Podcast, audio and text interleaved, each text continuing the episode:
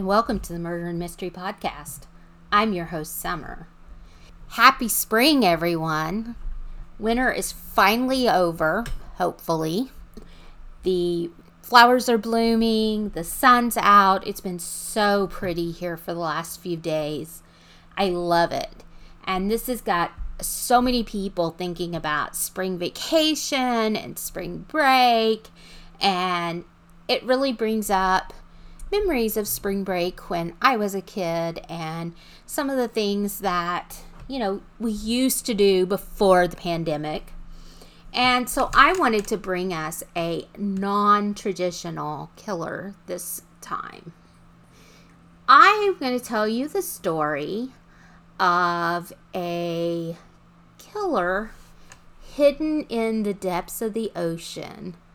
I'm going to tell you the story behind a movie that I love, a movie that scared me to death as a kid, even though I lived in a landlocked state, a killer that doesn't walk on land. I'm talking about the movie Jaws. Yeah, this was actually based on a true story. And sometimes truth can be just as scary as fiction, and sometimes even scarier. So this book was actually written in the 70s and of course the story was modernized so that, you know, it it had a little more scare factor and it just kind of flowed a little bit better for us, but this happened in the ni- early 1900s in 1916. So the summer of 1916 on the Jersey Shore, this was the place to be everybody who's anybody was there. This was the place you went to socialize. This was the place to swim, to lay on the beach and suntan, to walk up and down the boardwalk, to shop. Tourism was booming. This town depended on its tourism. And everyone was having a great time. So, this was a great summer for the Jersey Shore. On July 1st in 1916, Charles Van Sant traveled to Beach Haven from Philadelphia with his family. They arrived in the early evening and he decided to start his summer vacation with a swim before it got too dark. The beach was still open with a few people sitting in the sand and a lifeguard on duty, so it was still cool to go in the ocean. Charles stopped at the edge of the water and was playing with a dog that was jumping around at in the small waves you know, just playing in the in the little waves at the very very edge, not, you know, very far in. And then he started to wade out into the water. This dog swam a little ways out, but then returned to the shore. So, I don't know about you, but I'm thinking of the opening scene of Jaws where the girl, you know, strips down and runs out into the water and you see her silhouette in the ocean as she's swimming, and then you see the shark coming up under her. Oh, yeah, that was what scared me as a little kid. I think I was four the first time I saw the movie, and I thought Jaws was going to come up out of my floorboards and eat me. Um, yeah, I was four though. Okay. so this this guy who's 24 years old and he went on out further into the ocean without the dog and he was a really strong swimmer. So he went out past the breaking waves and he was only out about 50 feet or so from the shore. And the water was rising and falling and rocking very gently because he was past those waves, those larger waves coming into the shore, those breaker waves. And it was much easier swimming. The current wasn't too bad, everything was going well and suddenly he was struck with the force similar to what uh, to a Mack truck. He was just slammed by something. Blood starts blossoming around him. He doesn't know what happened. I mean, he's just swimming in the dusk and everything's calm and everything's great and all of a sudden it's like he's hit by a truck. There's blood everywhere. He starts screaming when Charles' screams reached the shore, the lifeguard leapt into action. He jumped into the water and swam out to where he saw Charles struggling. So this lifeguard doesn't even know what's going on. He just sees this man screaming and he's out in the water and he's struggling and he gets there and then he sees the wa- blood in the water and he's he's kind of puzzled i mean what's going on and he starts to pull this man to the shore and so he gets him to the shore and two hours later charles dies uh, from massive blood loss at the Engleside hotel and the whole city is now on edge this is the peak of tourist season and the beaches are crowded but what happened was it safe to go into the water i mean this guy he just went out in the water and all of a sudden he's injured and there's blood everywhere and he's dying of massive blood loss. Nobody knows what's going on. They turned to local doctors and scientists to figure out what happened and they were stumped. There were theories of sea turtles, a German U boat firing a, a torpedo. No one thought of a shark. At this time, they weren't thought of as killers you know, no one really saw sharks that close to the beach. No one really knew a whole lot about sharks.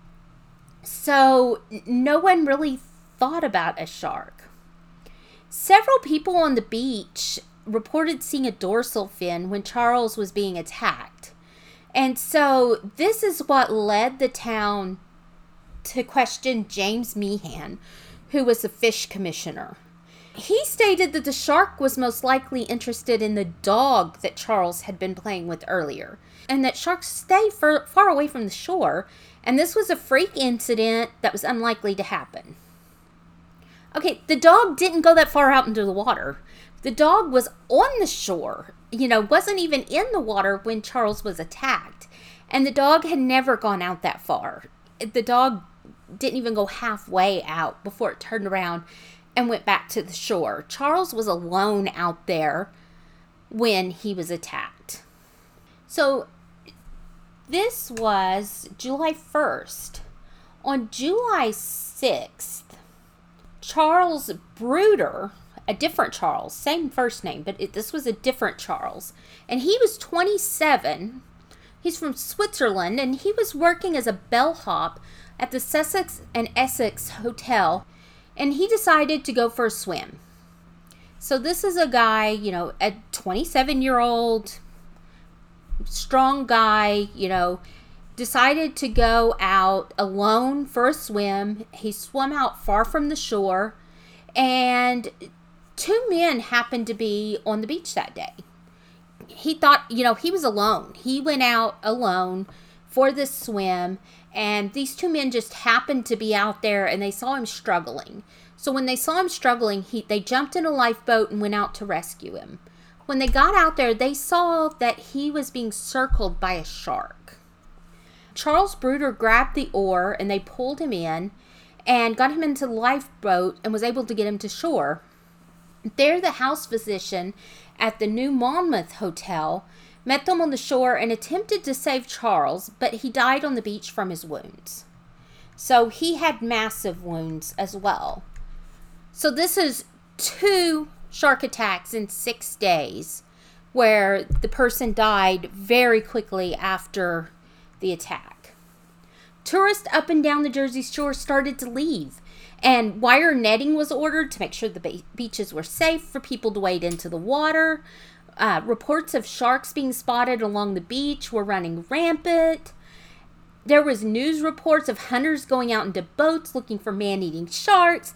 Does this all sound familiar from the movie? This was this was blowing up out of proportion.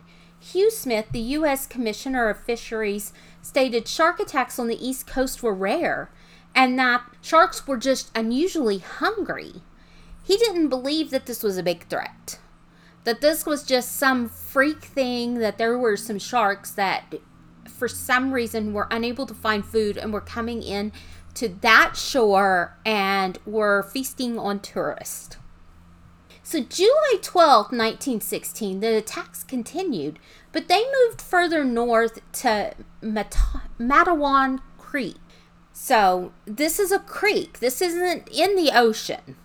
This is where 11 year old Lester Stillwell was swimming with his friend and a dog when they spotted a dorsal fin, but it was too late and the shark pulled Lester under. 24 year old Watson Fisher thought the boy had a cramp and dove into the creek to help him. When he got to Lester, he was attacked too. The shark tore into Watson's, Watson's right thigh. Watson died of his wounds at Monmouth Hotel, and Lester's body was found two days later. So at that point, now on July 12th, two people were killed in a creek off of the shore. So this is a creek that led into, that flowed into the ocean. So this is a 11 year old and a 24 year old that died. North of Wyckoff Dock, where Lester and Watson were attacked in the same creek, in the Mat- Matawan Creek, 14 year old Joseph Dunn and his brother were playing on the dock. So this is just 30 minutes after the attack on Lester and Watson. Joseph was attacked. Just 30 minutes after that. His brother pulled him away away from the shark and out of the water, but the shark shredded his left leg. Thankfully, Joseph survived this attack. He was in the hospital for two months due to his injuries. The East Coast is a hotbed for sharks, and drones have actually shown okay, so this, you know, drones have shown that they come in in close proximity to swimmers. These sharks, even though they they stay far out, we encroach on their territory. You know, they don't come that close to us. They generally stay quite a ways out from us.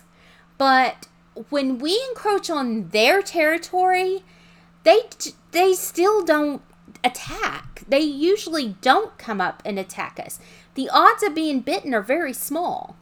It's believed that in 1916, these attacks were either a bull shark because some of these attacks were in fresh water and bull sharks do can go into fresh water so they do go up into these creeks and stuff. They've been found up in these creeks where they'll go a little ways up into these creeks and rivers that flow into the ocean.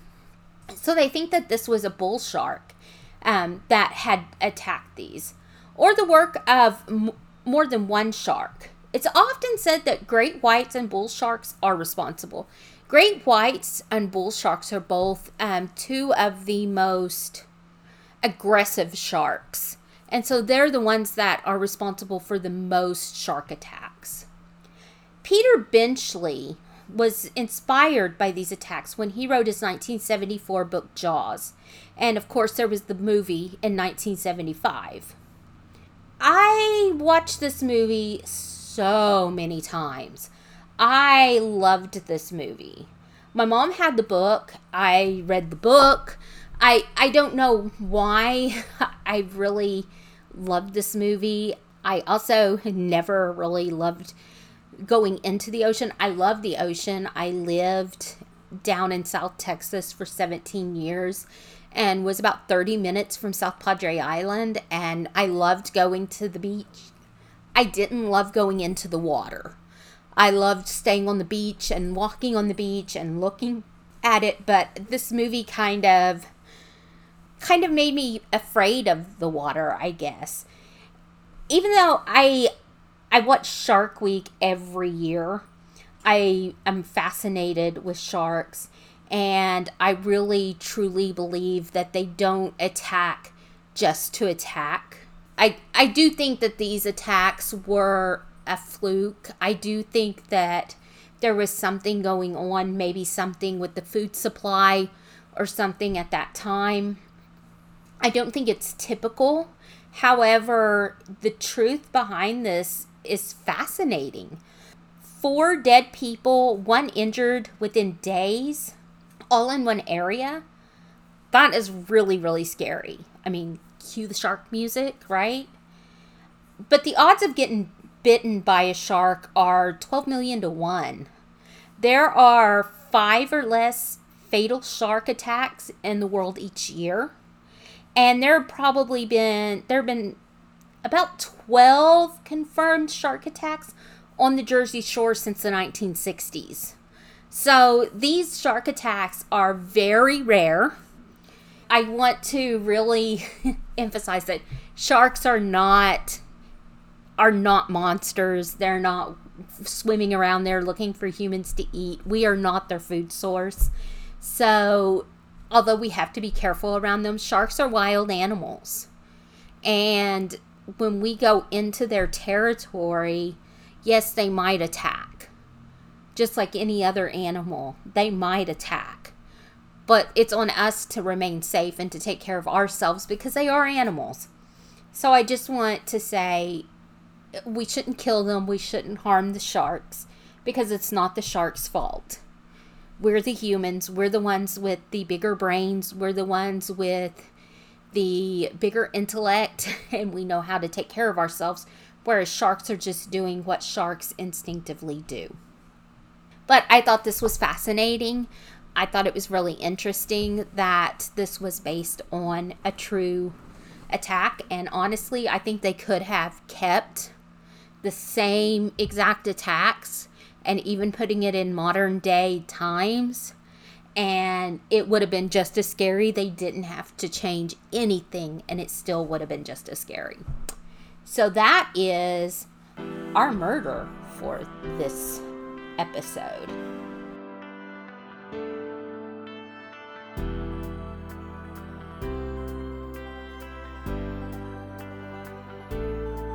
And now I have a mystery for us.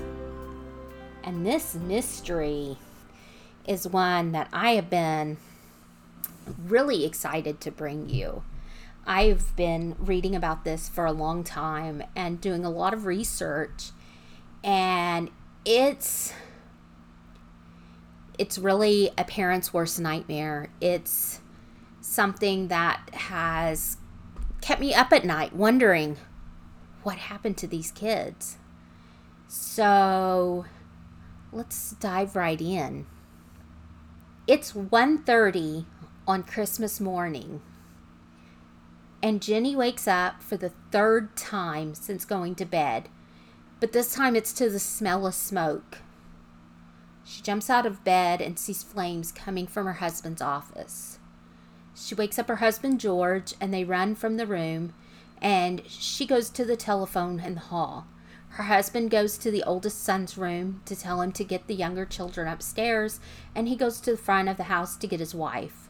Jenny wakes up their oldest daughter who is asleep on the couch. Seeing her husband come down the the smoke filled hall, she turns and runs out the door. Once on the lawn, Jenny looks around at her family.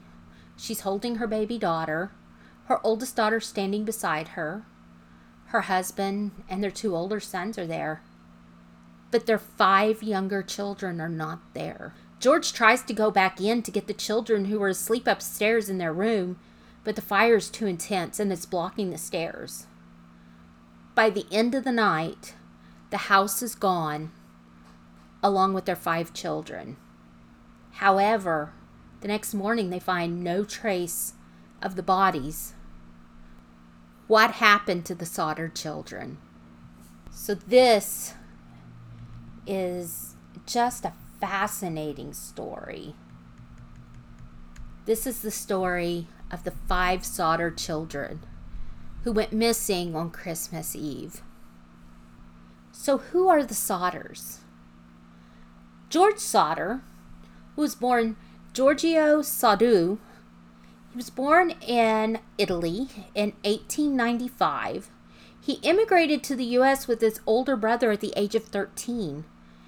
However, his brother brought him all the way over to the U.S., got him through customs, in Ellis Island, and as soon as they got through customs and were cleared, his brother turned around, got back on a boat, and headed back to Italy, leaving Giorgio by himself in the U.S. at the age of 13. He knew no one. He was here in this new country all alone. So he found work, and eventually his name evolved into George Sodder from Giorgio Soddu. This is what people started calling him, and so this is what he started calling himself. George quickly found grunt work, carrying equipment, materials, and water for the other workers at a railroad company. And he worked with this railroad company, making his way to West Virginia, and once he got to West Virginia, he quit working for the railroad company and started working for a construction company in Smithers, West Virginia.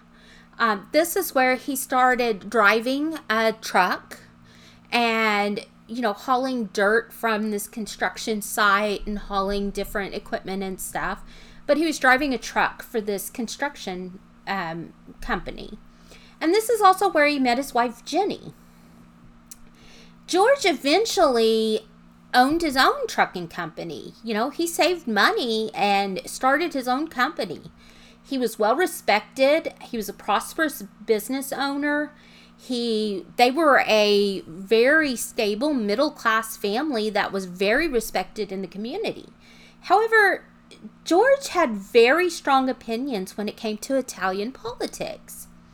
He especially did not like Italy's beloved prime minister, dictator Benito Mussolini.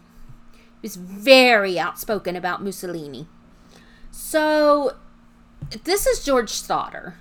George he he spoke English, but his English was very broken, and sometimes it was hard for others outside of the Italian community to completely understand what he was saying. Sometimes he seemed to misspeak. He was very, very hard headed, very hard willed.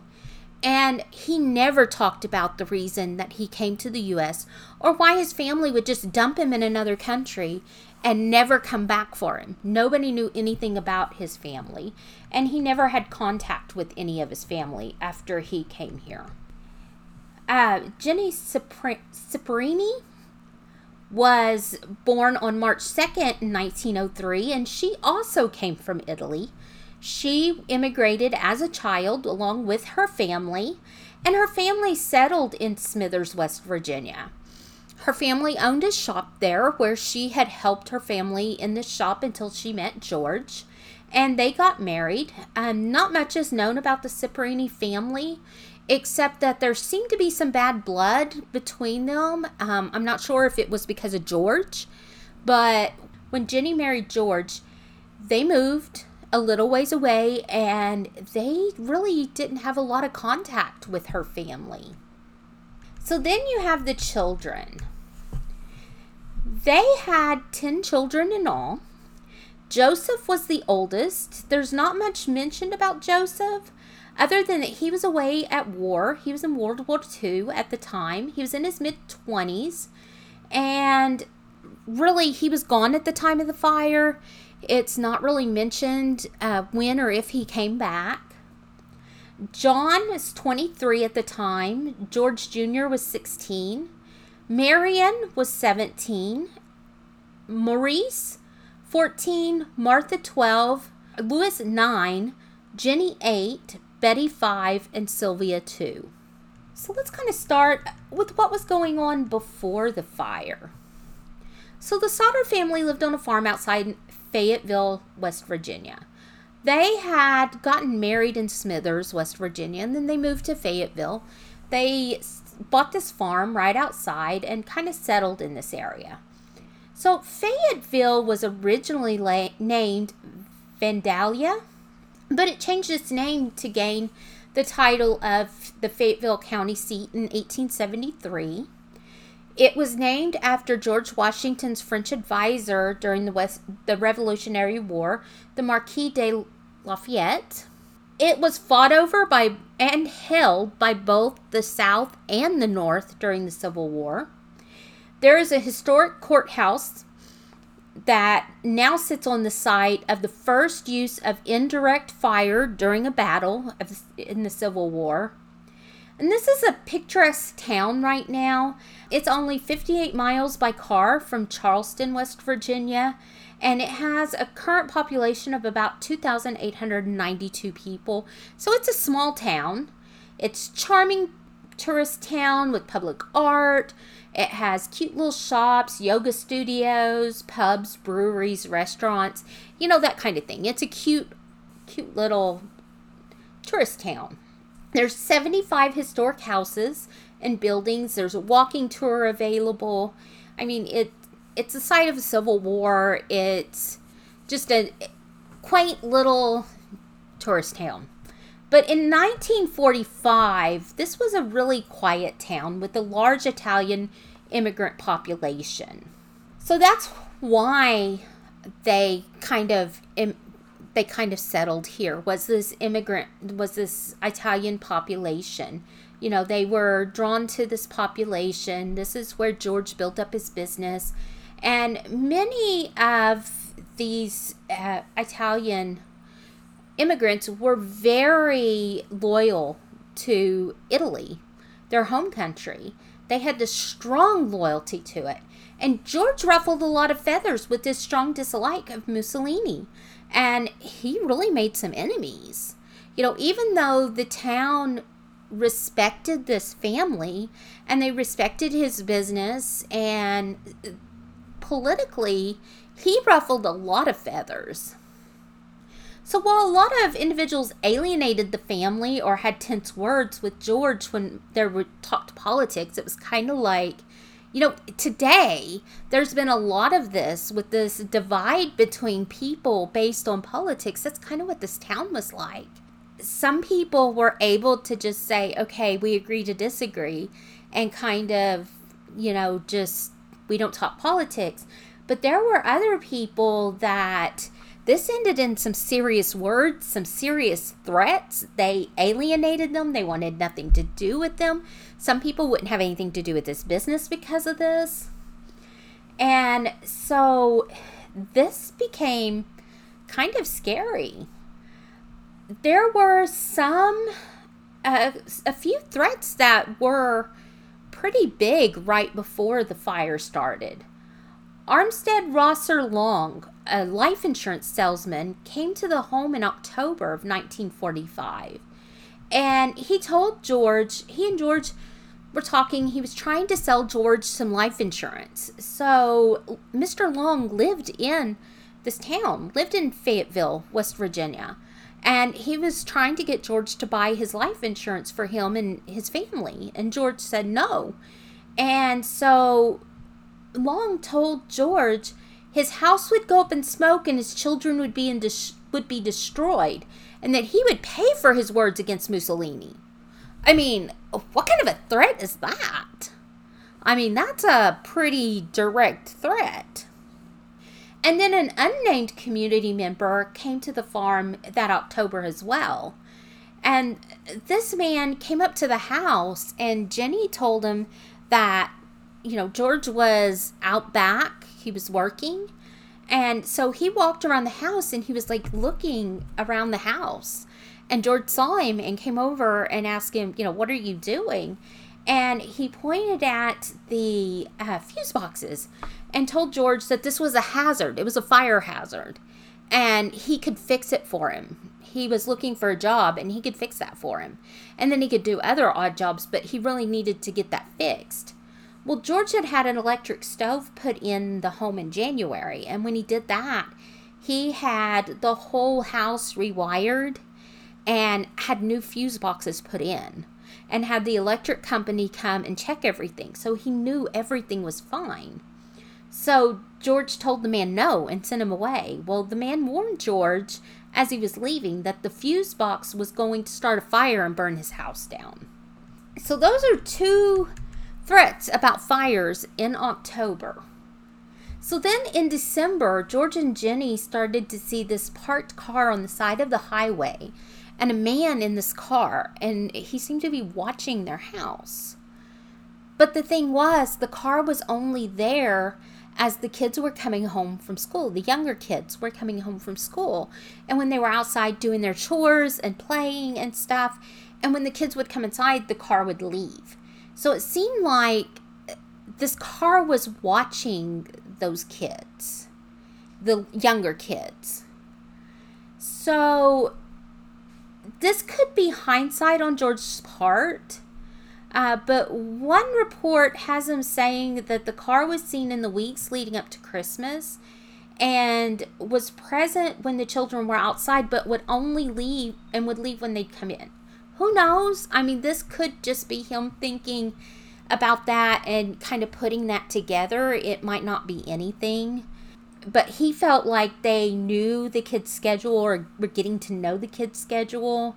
Maybe they were wanting to know, you know, when they came home from school or what the family's schedule was like or something when they would come outside of the evenings. I don't know. But he and Jenny felt like these people were watching their kids. But this was all reported later after the fire. So the night of the fire, it was Christmas Eve 1945, and the Sodder house was full with nine of their 10 children. Because, like I said, Joseph was gone, he was at war, and I couldn't find reports of where he was at, but he was in World War II. He was deployed somewhere. But the rest of the kids were at home. Marion, the 17 year old daughter, she worked at the local dime store and she had worked that day. And when she came home that evening, she had brought gifts of toys for the younger kids. And so the younger kids had asked if they could stay up late and play with the toys that she had gotten them. You know, usually they were all, you know, they all went to bed fairly early and Jenny and George said that yes, they could stay up late, but they needed to make sure they got their chores done. So after dinner, the kids, you know, they wanted to put off their chores and play with their toys and stuff. And George and Jenny told them, okay, they could do that.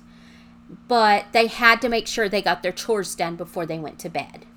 So these chores included Maurice and Louis. You know, Maurice was the 14 year old boy, Louis was the 9 year old. They needed to go and feed the cows and put the chickens up in the coop. Martha, Jenny, and Betty needed to shut the curtains, turn out the lights, lock the door, and make sure everything was, you know, shut up for the night. So at 10 o'clock, George and Jenny go to bed. Marion said she would stay up in the living room and she would, you know, make sure that the younger kids went to bed. Um, so Marion and Maurice, Marion being 17, Maurice being 14, stayed up with Martha, Louis, Jenny, and Betty, Jenny the child, and Betty, to let them all play with their toys and, you know, just stay up. At 12.30 that night, um, or early morning, I guess, just after midnight, the phone rang and woke mom, Jenny, mom, up and she gets up and goes into the hall to answer. A woman on the other line asks for someone who didn't live in the house. There's laughing and clinking of glasses in the background and stuff, and the woman starts laughing. And it's obviously a wrong number. And Jenny tells her it's a wrong number and she hangs up. But Jenny notices that the lights are on in the living room and she can't hear the children. So she goes in the living room and she sees Marion has fallen asleep on the couch. So she assumes that the other kids have gone upstairs to their beds. So she turns off the lights and pulls the curtain shut and locks the door.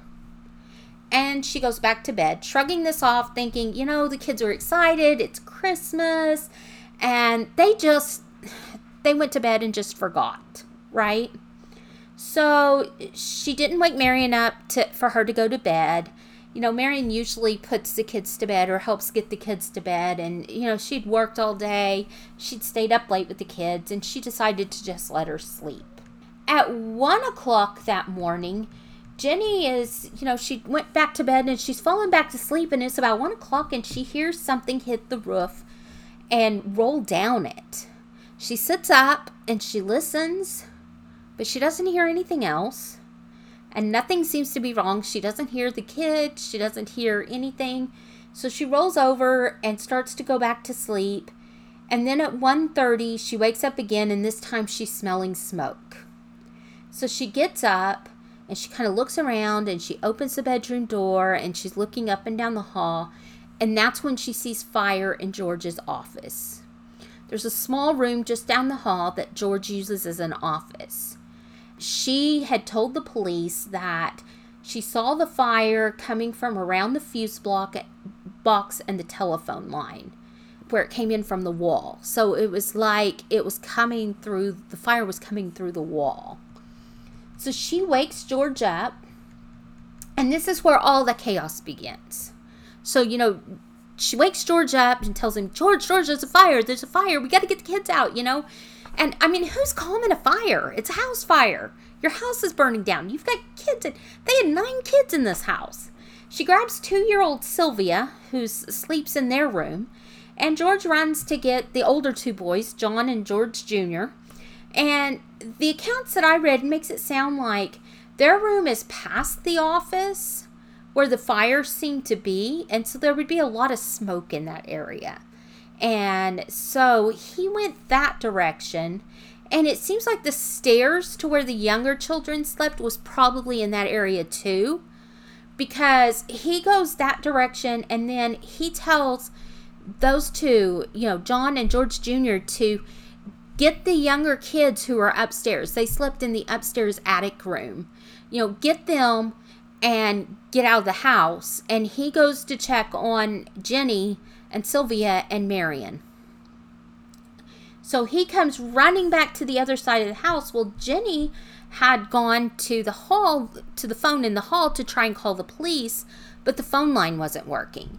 So she goes to the living room where she knew Marion was and wakes Marion up and turns around to go back to see about getting the kids and sees George coming down the hall and he's motioning her. So they run out. So she, Sylvia, and Marion run outside. George is right behind them. They all get out. And that's when she does a head count and realizes that the five younger kids are not there. So when they get outside, Marion goes to call the fire department because, you know, their phone in the house wasn't working. She runs to a neighbor's house to call the fire department. So she's gone through a lot of this chaos. She goes to the neighbor's house, and at the neighbor's house, they can't get a hold of the operator to get through to the fire department.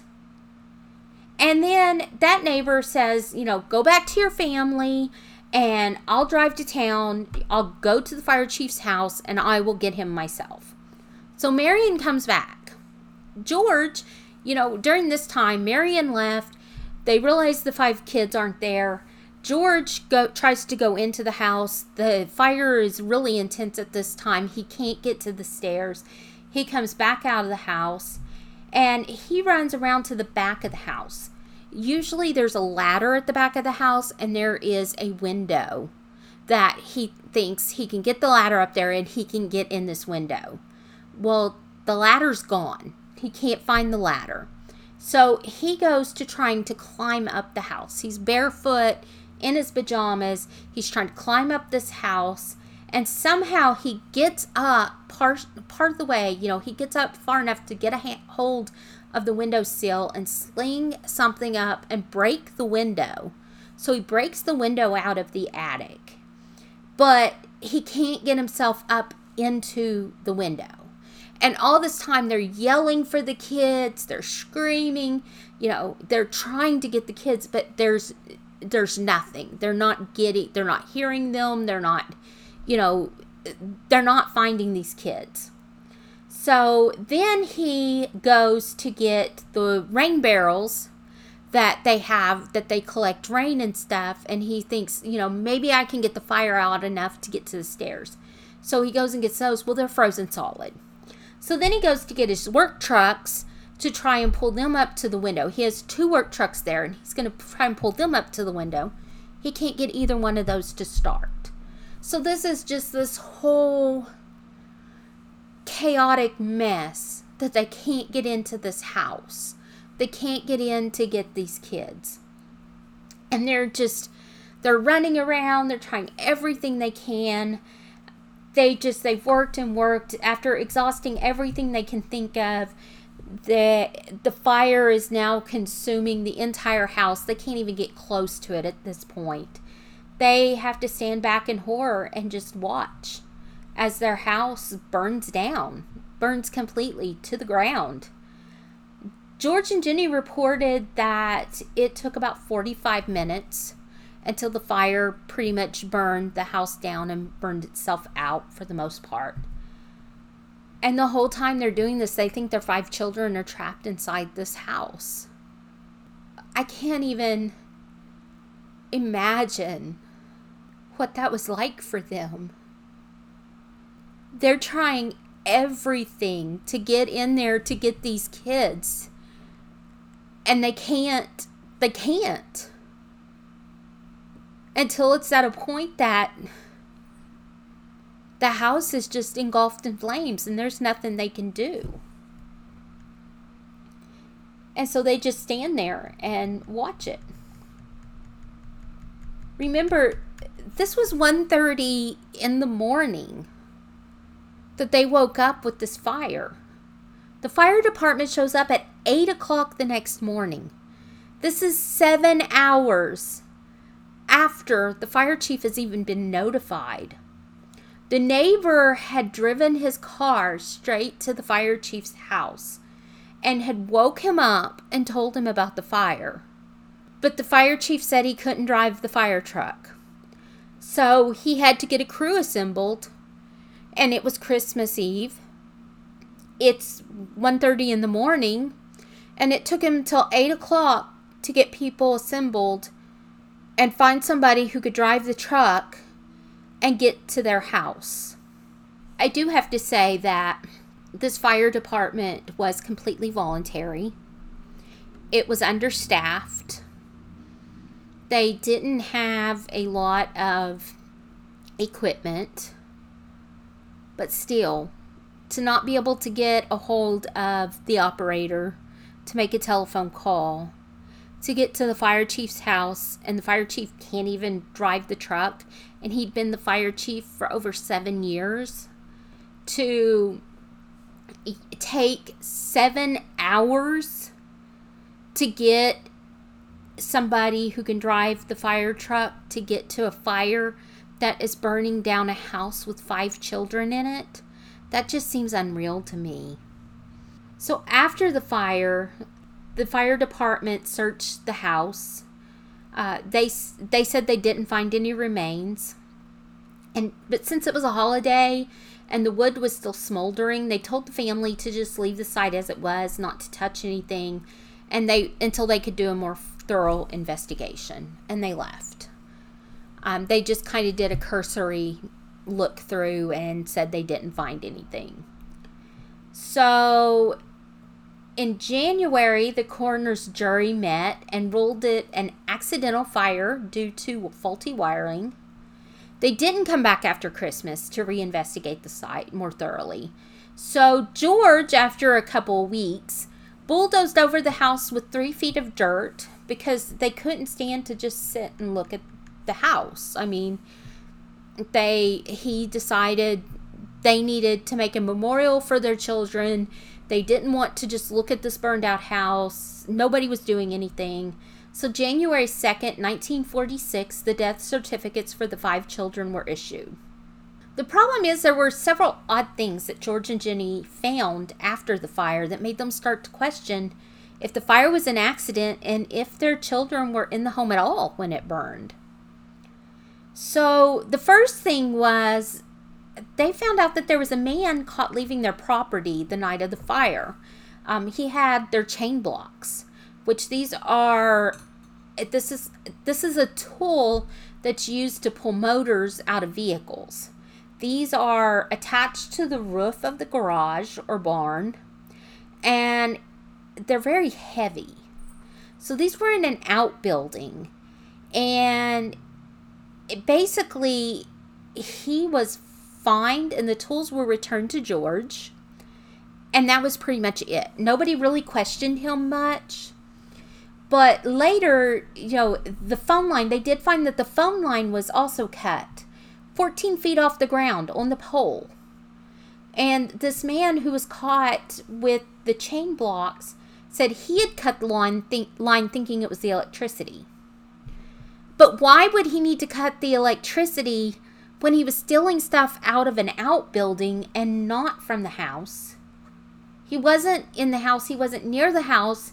Nobody was, you know, nobody had woken George and Jenny. Nobody was doing anything. So why why would he need to cut that? And why would he do it on the pole? Why not do it on the cut the line going into the building? The ladder that George had been looking for, the one that was always at the side of the house, was found 75 feet away from the house at the bottom of an embankment. So it had been moved away from the house. It wasn't hadn't just fallen over and was over somewhere uh, where it's just been, you know, knocked over and kicked over or something it was moved and dropped at the bottom of this embankment where they couldn't see it. So, a bus driver who was driving by the area around 1 a.m. that morning reported seeing people throwing balls of fire at the house. And this was around 1 a.m. This was around the time that Jenny woke up hearing something hitting the roof and rolling down. So, few months after the fire, Sylvia found a hard green ball like object in the bush. Uh, George said it looked like a pineapple grenade. So they believe that the fire was started on the roof. It wasn't electrical. The fire started on the roof and came down through the walls, maybe. And that was why she was seeing it come out of the fuse box and the line from the telephone. The fire department told the Sodders that the children's bodies had completely burned in the fire, and that's why they weren't finding any remains. However, there were appliances, some furniture, and even an encyclopedia that they found in the remains in the rubble. So, Jenny, thinking that was really odd, why are we finding other things in the rubble, but we aren't finding any pieces of body? Went to a crematorium and talked to somebody there, and they were told they told her that it takes two hours in a 2,000 degree fire to burn a body completely and that this is much hotter than a house fire, that a house fire would never get that hot. And the house fire only burned for about 45 minutes. And the at the crematorium they told her that even then bone fragments remain. So even then there would be fragments, pieces of those bodies that would remain that they would still find and they weren't finding anything. So then let's look at some things with the children. The night of the fire, a witness reported seeing these missing children. Uh, one witness said that they were watching the fire from the highway when she saw a car with children peering out of the window as they passed. So she thought she saw these five kids peering out the window as the car passed. Another witness claimed to have served them breakfast at a rest stop that morning in Fayetteville, uh, the morning between Fayetteville and Charleston. She said the car had Florida tags. So she thought that she had served breakfast to these five kids. George hired an investigator, C.C. Tinsley, to look into the evidence of his children being alive and the truth of the fire. So, what Mr. Tinsley found was that Armistead Rosser Long, the insurance agent that had threatened George, you know, the one that had said that because he wouldn't buy the life insurance from him, that his house would go up in flames and his children would be destroyed. Uh, he was on the coroner's jury that ruled the fire an accident. Uh, Mr. Tinsley also found that the fire chief had lied about finding evidence of the children in the fire, or at least that he'd said that he lied about finding evidence of the children in the fire, and hadn't told the Sodders about this evidence so as not to upset them. At least that's what he was telling other people in town that he'd found this evidence and he didn't want to upset the Sodders, so he had buried this evidence and just hadn't told them. In 1949, a full excavation of the site was completed and no evidence was found. Like nothing from the children. I mean, like there was nothing that would indicate that there had ever been that anybody had been in the house during that fire. In 1950, the West Virginia legislation held two hearings after the investigation attracted national attention. They closed the case at the state level, but the FBI picked it up as an interstate kidnapping because it was they felt that it was pretty evident that the kids were not in the house at the time. They closed the case after 2 years due to no solid leads. There was just nothing. In 1952, the family put up a billboard at the side of the house and another one along US Route 60, these billboards had the children's pictures and information about the case. So when these billboards went up, Ida Crutchfield, who ran a, a hotel in Charleston, came forward. She said that she had seen the children with two men and two women a week after the fire. Um, she said that they came into the hotel, and when she tried to speak to the children, the men started talking rapidly in Italian and rushed the children and the women off to their rooms, and they left early the next morning. She said she didn't take it seriously because it didn't seem like a big deal. It was weird at the time that, you know, she tried to talk to these kids and the men just like rushed them off and stuff. But then when she saw the billboard with the picture, it was, oh, that was the kids.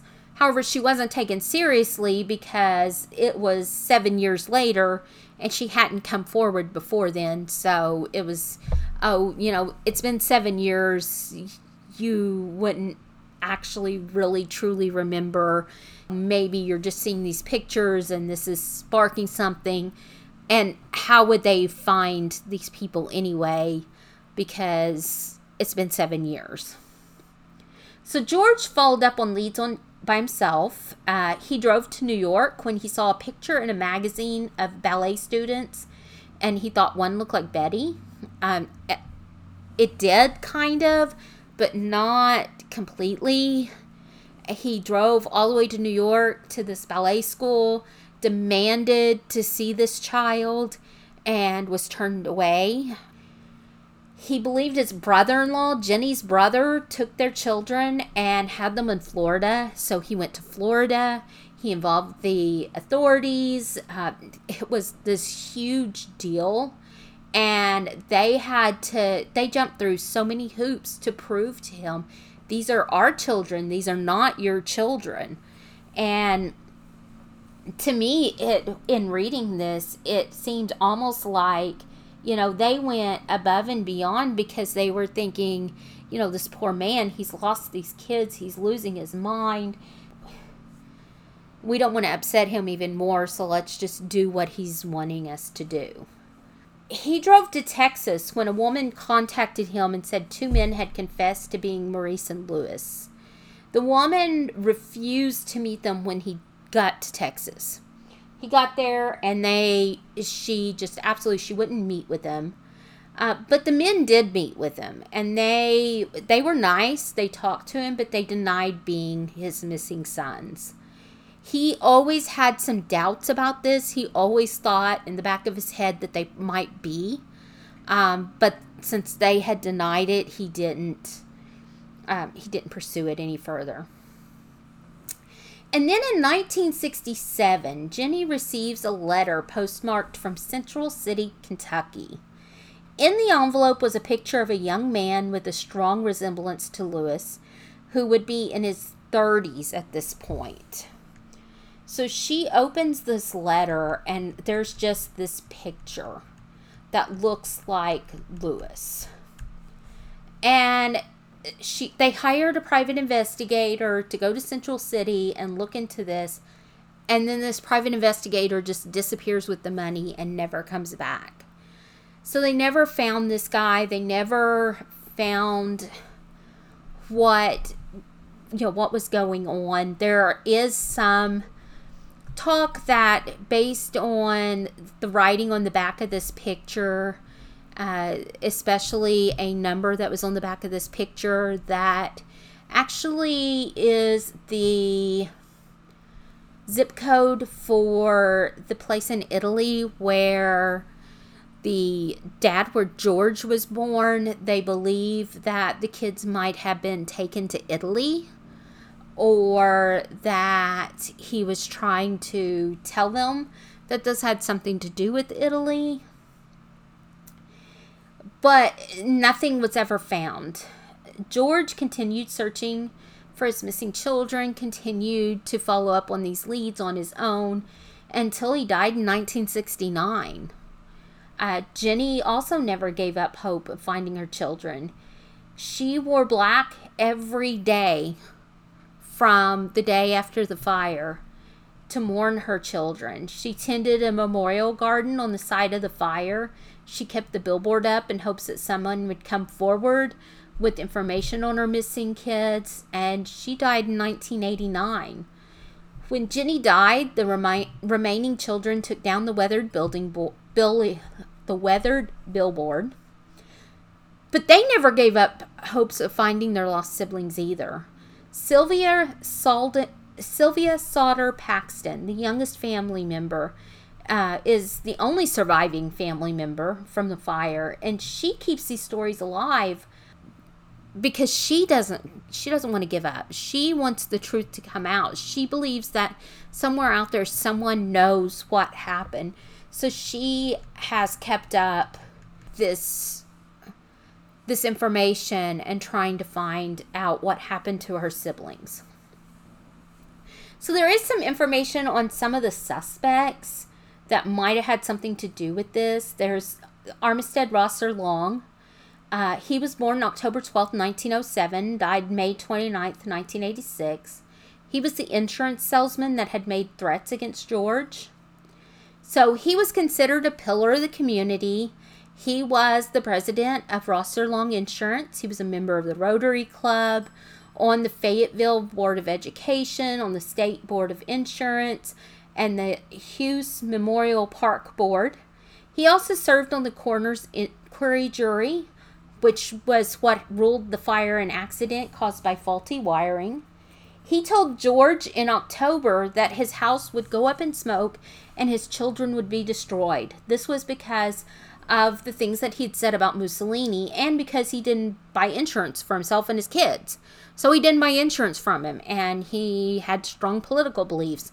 So he made this threat against George about his house burning down and his children being destroyed.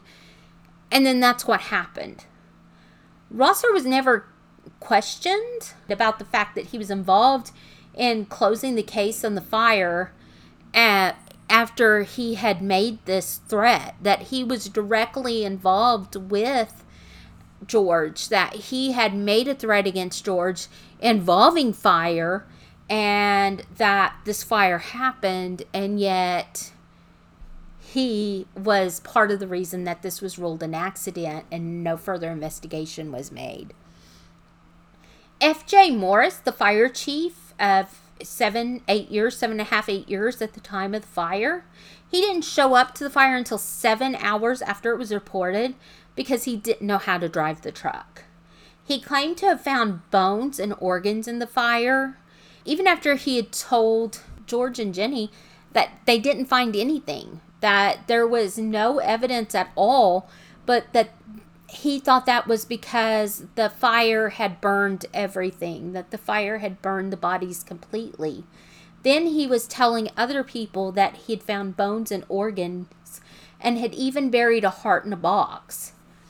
So when he said that, when C.C. Tinsley found this out that he had made this claim, he and George went to F.J. Morris and called him out on it. And Morris said, Okay, I'll take you to where I buried this.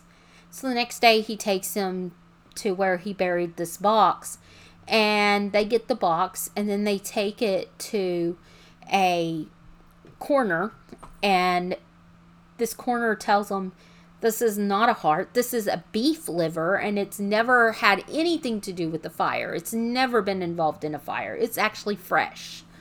So it's obviously a lie. Why was he lying?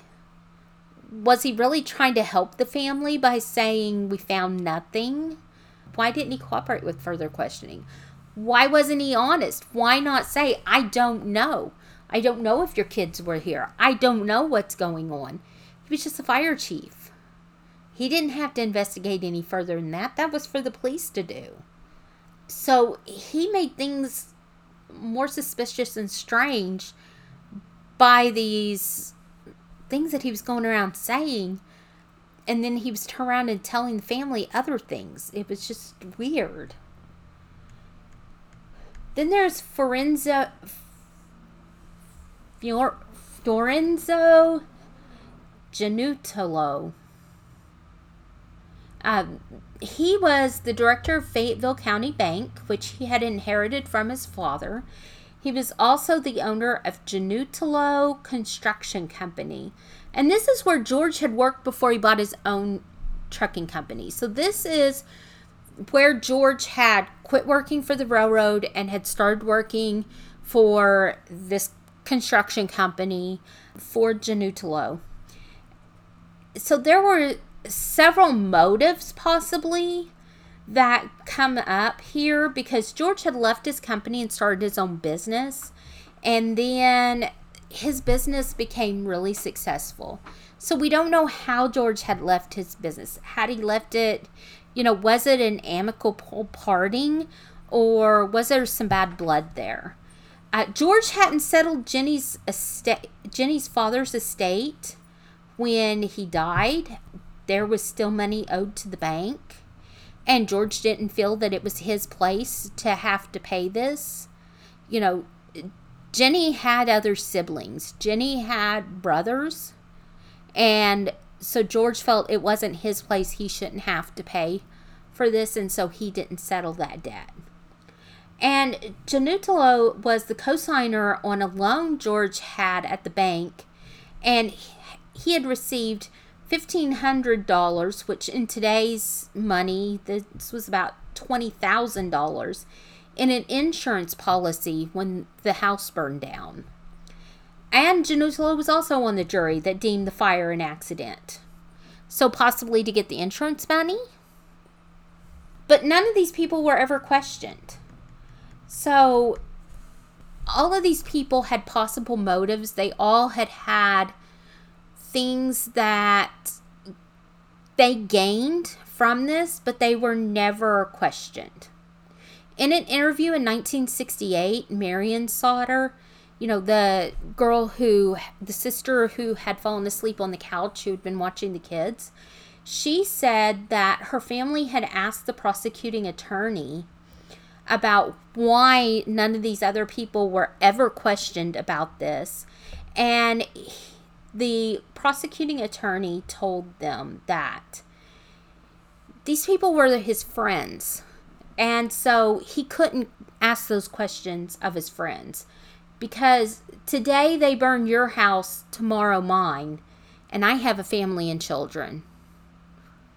So basically, if I go around asking these questions, they may do to me what they did to you. So I want no part of this. So, what could have happened? Uh, did these kids really die in the fire? Were they taken? There are so many theories out there. So, so many things that could have happened. I mean, they could have died in the fire, you know, and maybe there wasn't because there wasn't a very good investigation through the rubble of the house they just weren't found. The bodies weren't found. And then george covered it up and they just weren't found. Um, there was one theory that when he covered it up it formed kind of like an oven because it was still smoldering and that could have caused enough heat for the bodies to have burned completely I don't know. But there are things that have me wondering. I mean, George was very outspoken and he angered a lot of people. Uh, he was brought to the country at the age of 13 and just basically dumped in a country by himself where he knew nobody. He didn't even really speak the language, and his family sent him over with his older brother. His brother got him into the country and said, See ya, and got on a boat and left. And they never spoke to him again. And he never spoke to his family. And he had nothing to do with his family. And he never talked about why he left Italy. So that that makes you think what kind of past does this man have? What what has happened you know, was there somebody that maybe had a reason to do this? So, I mean, I'm not saying that he was into something crazy, but he was a survivor. And, you know, we don't know if he angered the wrong person, if he was into something. He also they also said that somebody was watching their house and they knew that there were young children there. You know, somebody, regardless of what was going on with George, and what George had gotten into or who George had angered, somebody could have felt like these little kids didn't have to die or, you know, didn't have to die because of their dad. And maybe they were watching because they wanted to get these kids out, and maybe that's what they did. Maybe the intent was not to hurt anyone. Maybe it was to get him back, to teach him a lesson, maybe to knock him down a few pegs. I don't know. But I know that that night the children were playing Marion. Marion had been working all day. She fell asleep. Maybe the children decided to go outside and do the chores that the boys had to do, and the girls decided to go with them. And they all went outside. All five of them went outside. And when they went to the barn, maybe they saw the people starting the fire. You know, maybe this wasn't meant to harm anybody.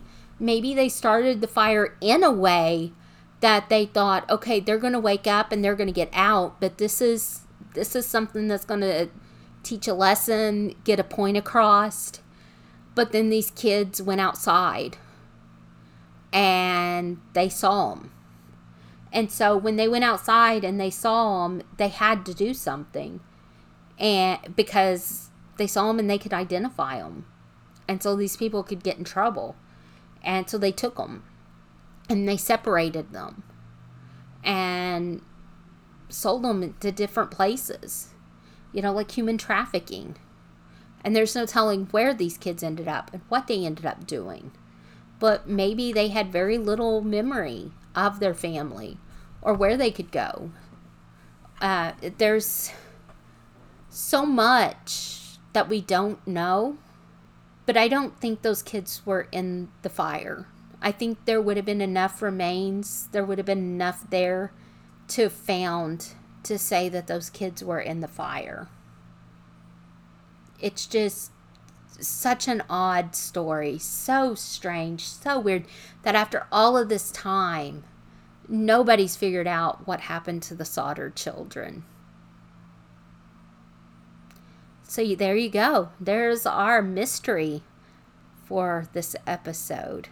So if you have any information, I'd love to hear it. So look us up on Facebook, on Twitter, on Instagram, on our new web page, uniquelytwistedproductions.com. We have a new Patreon Patreon system. Uh, we have a new Patreon group, so you can join that and get some extra features and get some extra content. Still in the works on that, but I'm putting some stuff together. So if you want to join that, we would love to have you. And See you next time. Bye.